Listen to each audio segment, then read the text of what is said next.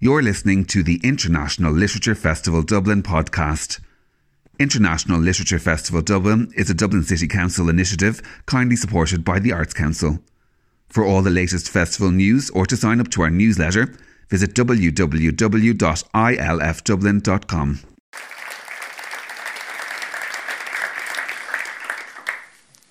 Let us go then, you and I, where the evening is spread out against the sky like a patient etherized upon a table. Let us go through certain half deserted streets, the muttering retreats of restless nights in one night cheap hotels and sawdust restaurants with oyster shells. Streets that follow like a tedious argument of insidious intent to lead you to an overwhelming question. Oh, do not ask, what is it? Let us go and make our visit. In the room, the women come and go, talking of Michelangelo. The yellow fog that rubs its back upon the window panes, the yellow smoke that rubs its muzzle on the window panes, licked its tongue into the corners of the evening, lingered upon the poles that stand in drains, let fall upon its back the soot that falls from chimneys, slipped by the terrace, made a sudden leap, and seeing that it was a soft October night, curled once about the house and fell asleep. And indeed, there will be time for the yellow smoke that slides along the street, rubbing its back upon the window panes. There will be time. There will be time to prepare a face to meet the faces that you meet. There will be time to murder and create. And time for all the works and days of hands that lift and drop a question on your plate. Time for you, time for me, and time yet for a hundred indecisions and for a hundred visions and revisions before the taking of a toast and tea. In the room, the women come and go, talking of Michelangelo. The opening there of the love song of J. Alfred Prufrock. So I'm going to read uh, a couple of poems from a new uh, collection, um, and they are somewhat in conversation um, I say somewhat, somewhat in conversation with the poems and indeed pieces of prose from the Faber catalogue that I'll be reading. I have a great honour to read during the course of the next uh, 70 minutes or so. So, this first poem is from a new book. It's called Frolic and Detour, a technical term from a world with which I'm very familiar the world of tort law, insurance law, frolic and detour. Uh, but it does mention um, Michelangelo. So I thought that would be a kind of wonderful segue into this poem. Delighted, by the way, that we're here not only under the auspices of this great literature festival, but also um, Poetry Ireland. And this is a poem that I wrote for Poetry Ireland. The Ambulance. For the Ambulance Service of Northern Ireland indeed. Surely Leonardo drew up plans not only for the army tank, the parachute, and the helicopter, but for the ambulance in which we still hope to capture alive a native of East Harlem or the Holy Land of East Belfast, carrying him into the realm of beef tea and green jello, from which so few have returned. It was Da Vinci, after all, who designed a mechanical lion with a lifelike finish that prowled the streets of Lyon, reaching into the cavity where its heart might well have ticked, and proffering gifts of lilies to the citizenry. Lilies and arrowroot scent this empty room that has come to fetch from a dim studio off the Antrim Road or Amsterdam Avenue. Another upstart, Michelangelo, about to suffer the indignity of having been duly summoned by a note he can't quite decipher. A note from some long since unmasked spy, some secret admirer, some sergeant at arms from a world that now makes sense only in our rear view mirror.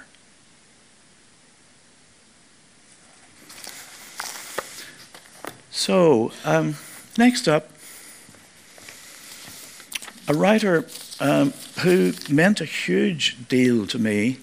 Um, he was a writer, of course, who meant a great deal to Charles Monteith.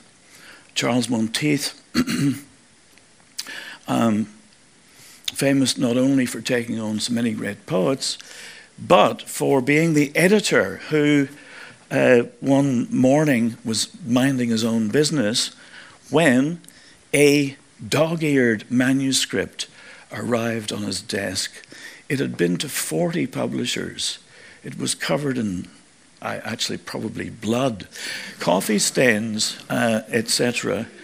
And it was the manuscript of Lord of the Flies.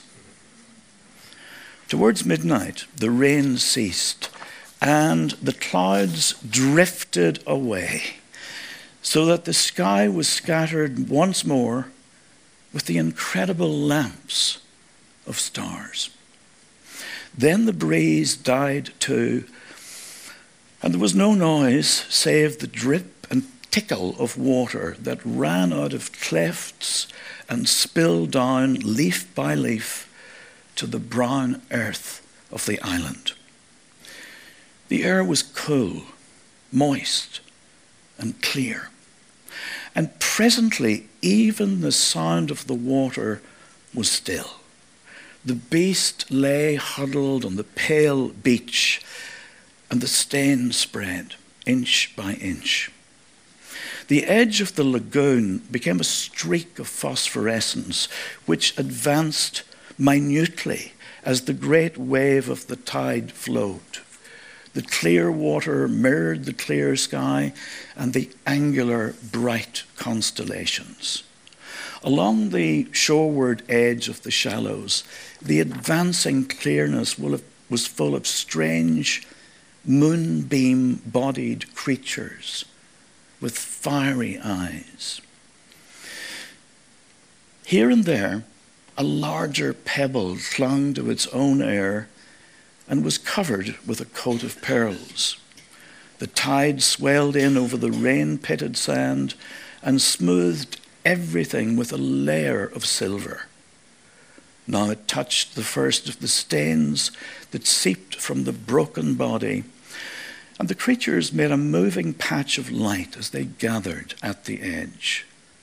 The water rose further and dressed Simon's coarse hair with brightness. The line of his cheek silvered, and the turn of his shoulder became sculptured marble. the strange attendant creatures with their fiery eyes and trailing vapours busied themselves round his head. The body lifted a fraction of an inch from the sand, and a bubble of air escaped from the mouth with a wet plop. Then it turned gently in the water. Somewhere over the darkened curve of the world, the sun and moon were pulling. And the film of water on the Earth planet was held, bulging slightly on one side while the solid core turned. The great wave of the tide moved further along the island and the water lifted. Softly, surrounded by a fringe of inquisitive, bright creatures, itself a silver shape beneath the steadfast constellations. Simon's dead body moved out towards the open sea. Lord of the Flies. So, this is another poem from the book. It's a poem uh, which I wrote uh, in response to an article on the uh, tragedy um, at Tuam, which was uh, carried in a special issue of the New York Times. And um, I was asked if uh, I might write a poem in response to it. And of course, I said I would try. How, how long do I have? Well, you have until 12 tomorrow. So, in any case, that, of course, is one of the, talking about working. Um, so, this is at Tuam. The name Muldoon is, a, despite the fact that it's a uh, comedic Irish name, it's a name associated with stage Irishmen, um, is actually quite uncommon. we come from um, along the shores of um, Lough Erne, many of us, but there is a little um, pocket of Muldoons. I'm not sure what the technical term is. A little muddle of Muldoons, somewhere in the area there around Tuam.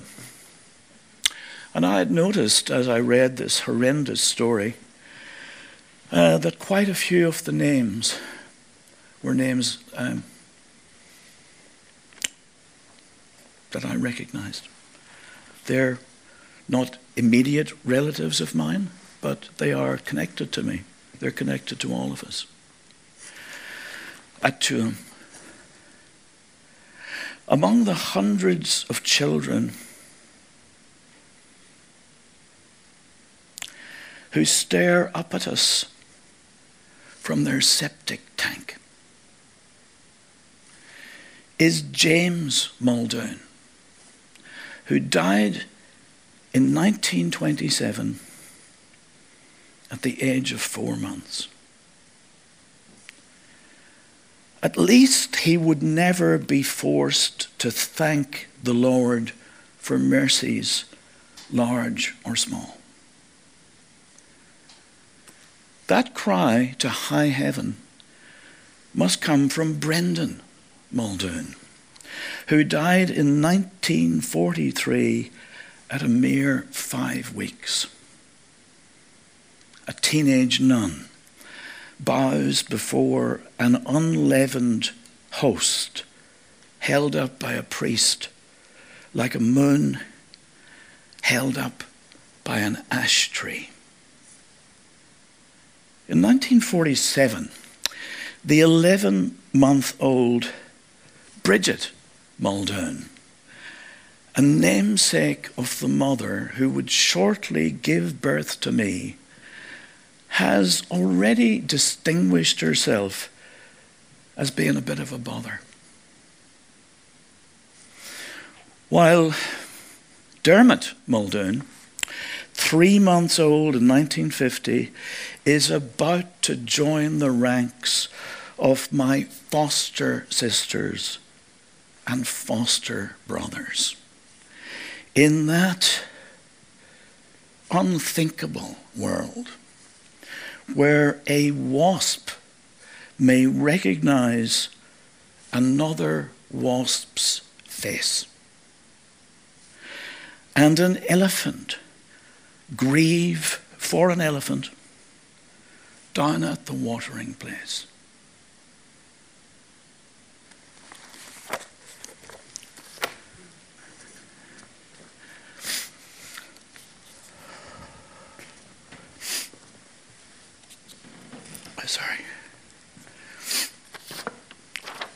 Emily Dickinson. I heard a fly buzz when I died. The stillness in the room was like the stillness in the air between the heaves of storm. The eyes around had wrung them dry, and breaths were gathering firm for that last onset when the king be witnessed in the room. I willed my keepsakes, signed away what portions of me be assignable. And then it was there interposed a fly. With blue, uncertain, stumbling buzz between the light and me. And then the windows failed.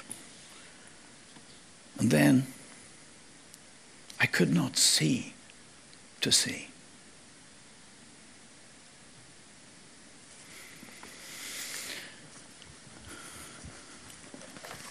This is a, a, poem from a few days ago. It's called The Fly. Surrounded as he is by the blood spatter from the cut and thrust over an idea to which he was but briefly wed. The fly is washing his hands off the matter till the smoke clears. A wildcatter on a rig still lumbering across the North Sea's bed, surrounded as he is by the blood spatter and spout of crude, he remembers only a scatter of crudité, heavy hors d'oeuvre, glasses, remembers seeing red. The fly is washing his hands of the matter. Now a meal in an upper room has once again served to shatter his illusions. Overcome by the high hum of the dead, surrounded as he is by the blood spatter from the cruets of oil and vinegar. The fly is tempted to spray attar of roses on the aforesaid fly, washing his hands of the matter. If only because the internet chatter points to a city about to cede to the forces of Ethelred, surrounded as it is. By the blood spatter, you shall know them as you shall know a satyr by its horse's ears and tail. Instead of washing his hands of the matter, the fly might embrace an earth that is irredeemably in tatters, a banquet of slivers and shreds, surrounded, as it is, by the intraplanetary blood spatter. Might heed the pitter patter of unborn fly feet on the stair tread. But the fly is washing his hands of the matter. Even as he contemplates a platter complete with its severed head, now the centerpiece of this brand. Surrounded as he is by the blood spatter, the fly is washing his hands of the matter.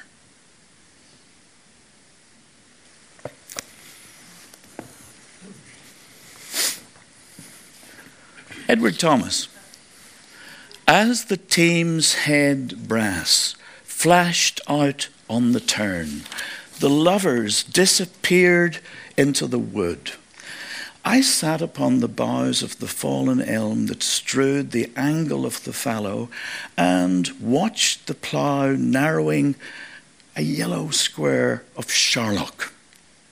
Every time the horses turned, instead of treading me down, the ploughman leaned upon the handles to say or ask a word about the weather, next about the war Scraping the share, he faced towards the wood and screwed along the furrow till the brass flashed once more. The blizzard felled the elm whose crest I sat in by a woodpecker's round hole. The ploughman said, When will they take it away? When the war is over. So the talk began one minute and an interval of 10. A minute more and the same interval. Have you been out? No. I don't want to, perhaps. If I could only come back again, I should. I, I could spare an arm. I wouldn't want to lose a leg. If I should lose my head, why, so I should want nothing more. Have many gone from here? Yes. Many lost? Yes, a good few. Only two teams work on the farm this year. One of my mates is dead. The second day in France, they killed him. It was back in March, the very night of the blizzard, too. Now, if he had stayed here, we should have moved the tree. And I should not have sat here. Everything would have been different. For it would have been another world. Aye, and a better. Though if we could see all, all might seem good. Then the lovers came out of the wood again. I watched the clods crumble and topple over after the plowshare and the stumbling team. One of the great war poems River Run, past Eve and Adams from swerve of shore to bend of bay, brings us by a commodious vicus of recirculation back to Howth Castle and environs. Sir Tristram, Valour d'Amores, for over the short sea, had Passencore arrived from North Armorica on this side the scraggy isthmus of Europe Minor to wilder fight his Peninsula war. Nor had Topsawyer's rocks by the stream Oconee exaggerated themselves to Laurens County's Gorgios while they went doubling their mumper all the time. Nor a voice from afar bellows Misha Misha to Tough Tough Thort Patrick, not yet, though very soon after, had a kid's cad butt ended a bland old Isaac. Not yet, though all's fair in vanity, were Sosie Sesters, Roth with Toe Nahajo, wrote a peck of Pas Malta, gem or shen brewed by Arclight and Rory End to the Regent Brow was to be seen ringsome on the aqua face.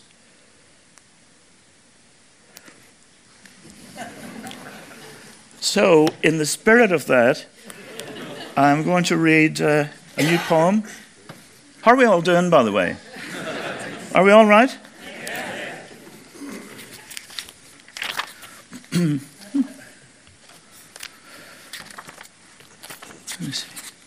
Called position paper. It takes an epigraph from Donald J. Trump. The sentence should have been I don't see any reason why it wouldn't be Russia. sort of a double negative. So you can put that in, and I think that probably clarifies things pretty good. One rotten apple keeps the doctor away. When the doctor's away, the cat will get the cream. The law is an ass that loves to hear itself bray. The path of least resistance leads to Rome. Like father, like two peas in a pod, it's in the country of the blind we find ourselves kissing the old sod. A society is great when men plant trees in which they'll never seek shade. Man does not live by half a loaf while riding roughshod over a house divided against itself. A wolf in sheep's clothing separates the goats. A little stroke is a dangerous thing. There's more than one way of skinning the cat that may look at a king. All things come to those who get their paws wet. A miss is as good as an Englishman's smile. He that will have a cake out of wheat must grind exceeding small. In for a penny, in for a pound of cure. A journey of a thousand miles begin when you hitch your, begins when you hitch your wagon to a steer. Take care not to count your blessings before they hatch. You can't get a quart of what sauce for the up swan into an apple cart. Ne'er cast a clout before swine.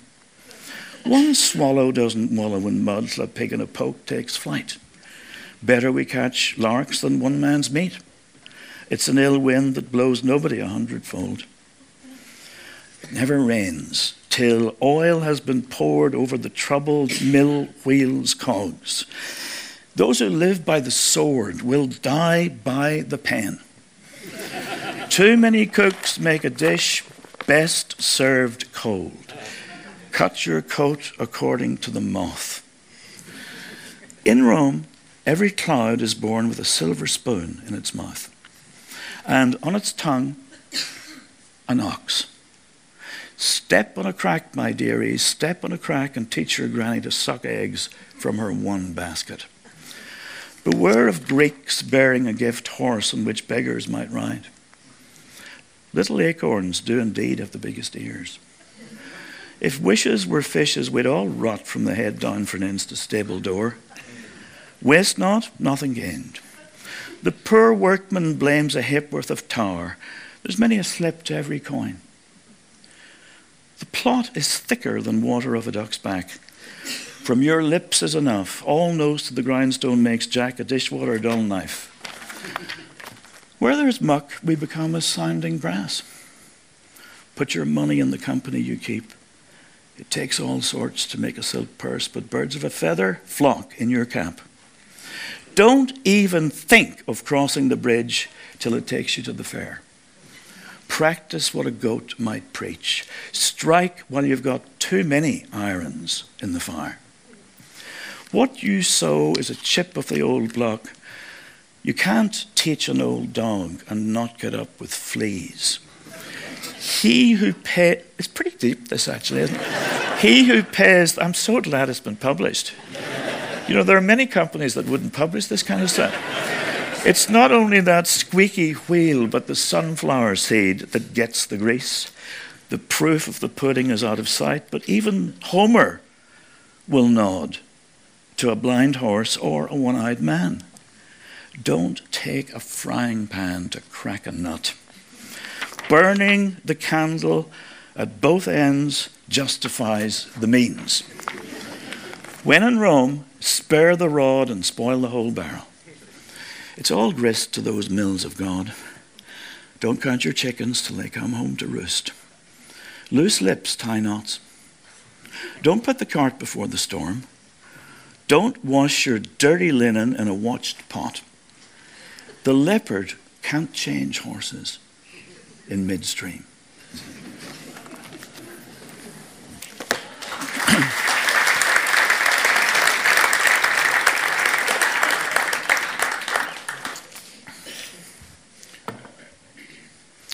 Thirty-nine today. Sound a uh, thirty-nine today. Sound a bell. Apart from my old weakness. And intellectually, I have now every reason to suspect at the crest of a wave or thereabouts. Celebrated the awful occasion, as in recent years, quietly at the wine house. Not a soul. Sat before the fire with closed eyes, separation the grain from the husks, jotted down a few notes on the back of an envelope. Good to be back in my den, in my old rags. Have just eaten, I regret to say, three bananas and only with difficulty restrained a fourth. Fatal things for a man with my condition. Cut him out. I think that's enough. That's crap, our dear friend.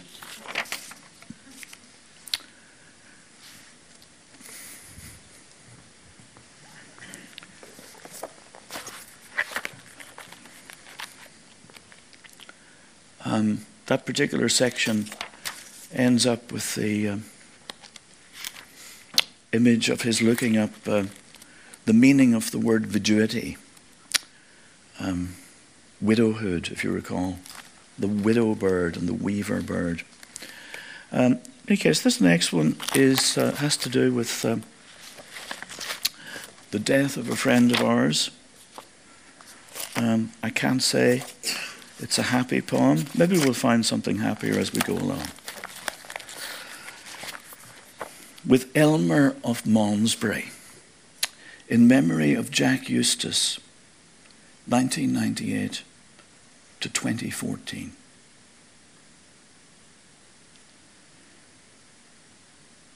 In Paddington, a man allows his upright bass to rest its hand on his shoulder.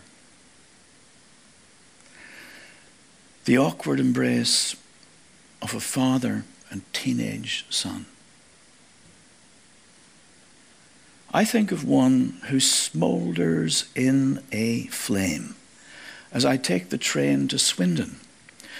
From there, a cab to the Old Bell Hotel, the oldest in England. Since the unusually large brain of an Apache war chief will swell even more when boiled, an army surgeon saws through Mangas's brain stem, tipping it into a vermeil basin for further study. It was from watching jackdaws avail of the thermals over this scarp that Elmer got it into his head he might take off from the church tower. This was in 1000 AD or thereabouts.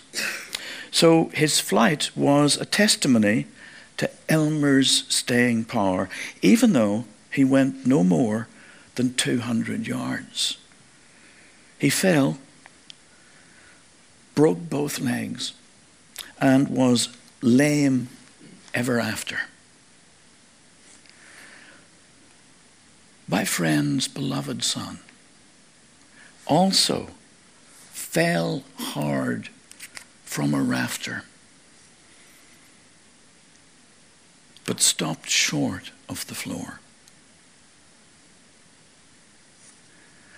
An 11th century Benedictine monk was given a daily allowance of a quart of soup in which to dunk bread made from barley and spelt. We don't know if Elmer flew with the aid of feathers or a contraption of linen and silk. The belt worn by a Benedictine was made of leather, but a Franciscan's cincture was rope. The gaudy sleeve I once put on is fraying by the hour. At a distance, of 3,000 miles, I grieve with my friends.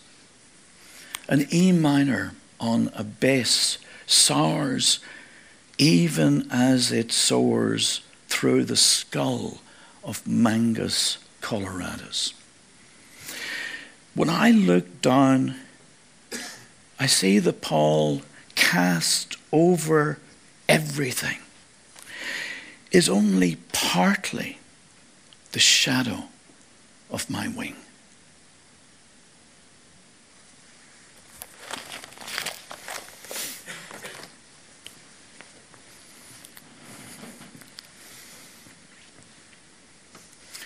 Lady Lazarus. I've done it again.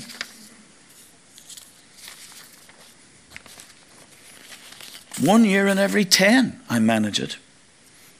A sort of walking miracle. My skin bright as a Nazi lampshade. My right foot a paperweight.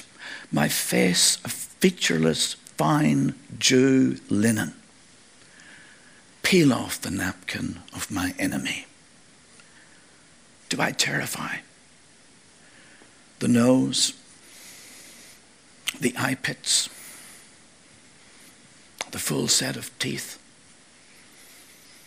The sour breath will vanish in a day. Soon, soon, the flesh, the grave cave, it will be at home on me. And I, a smiling woman, I'm only 30. And like the cat, I have nine times to die. This is number three.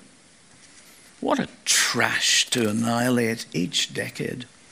What a million filaments. The peanut crunching crowd shoves in to see them unwrap me hand and foot, the big striptease. Gentlemen, ladies, these are my hands, my knees.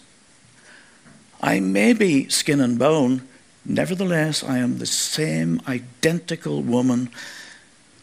The first time it happened, I was 10. It was an accident.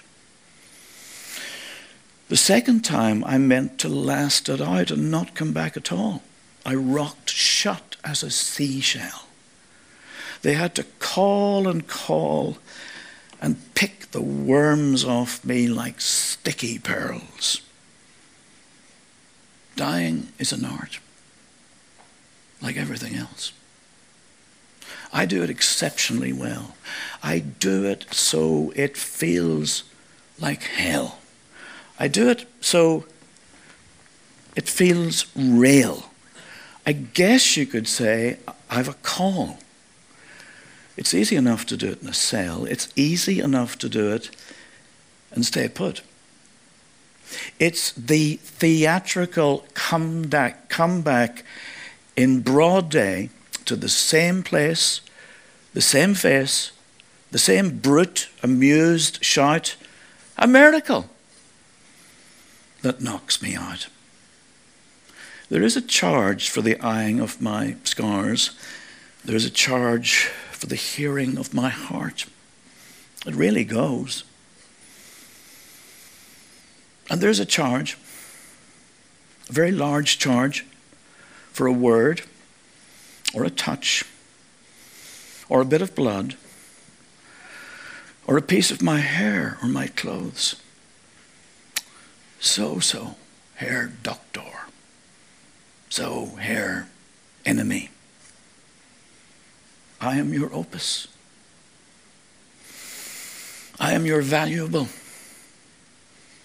pure gold baby that melts to a shriek. I turn and burn. Do not think I underestimate your great concern.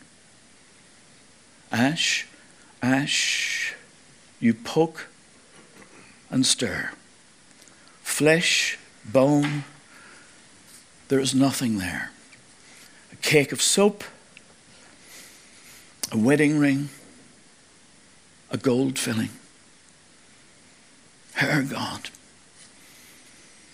Herr Lucifer, beware, beware. Out of the ash I rise with my red hair, and I eat men like air.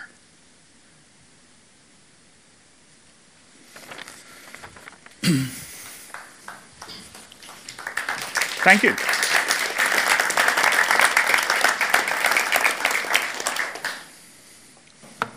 So I think just a couple more, if I may, uh, from. Uh, this is from Louis MacNeice, uh, one of the uh, poets who has has meant so much to um, so many of us who attempt um, to uh, to write poems, uh, to to keep stirring it up uh, keep changing the way Golding did right the way through his career. Actually, in a strange way, he's as much an influence on me, and I'm sure others, as as some of the, uh, you know, the self um, uh, describing um, poets of all the great poets on that list. The taxis. In the first taxi he was alone, tra-la.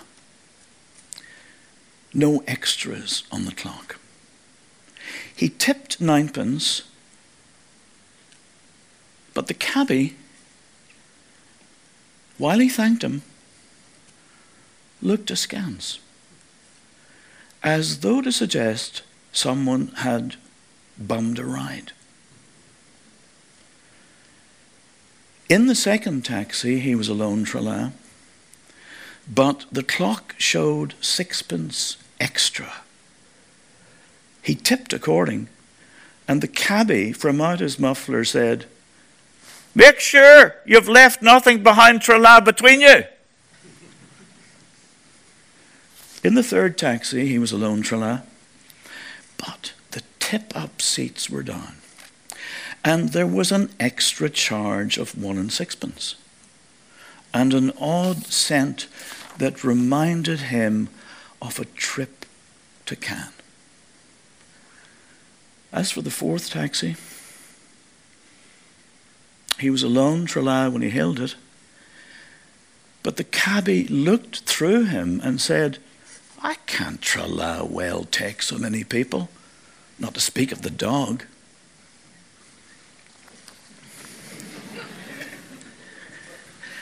And I'm going to end, if I may, um, with a poem. well, I'm trying, I'm trying to decide if I should read Pablo Picasso, Blood of uh, Bottle of Bass and Glass from 1914, or if I should read Georges Braque, Still Life with Bottle of Bass, uh, also from 1914. But I think actually, I'll just read one of them because, as it turns out, and you know, no other company but Faber's would publish this. Each of these poems, it has a slightly has a different title, but it's the, the body of the poem is the same in each case. So you get a couple of chances to read it. I am very happy to be here this evening. Thank you so much for having us here. Thank you so much for your wonderful hospitality. Thank you for coming out. Thank you for allowing us to be part of your great festival. And uh, I'll end with this, if I may. George Braque, Still Life with Bottle of Bass, 1914. Bass, as you remember, is actually, from what I recall, Joyce has the bottle of, has the, the triangle there of the bottle of Bass in the um, in the bar room in uh, Ulysses, right? It was the I believe it was the first trademark. Uh, was that red triangle, um, and uh, in 1914, both Braque and uh, Picasso had to go with the old Bass export.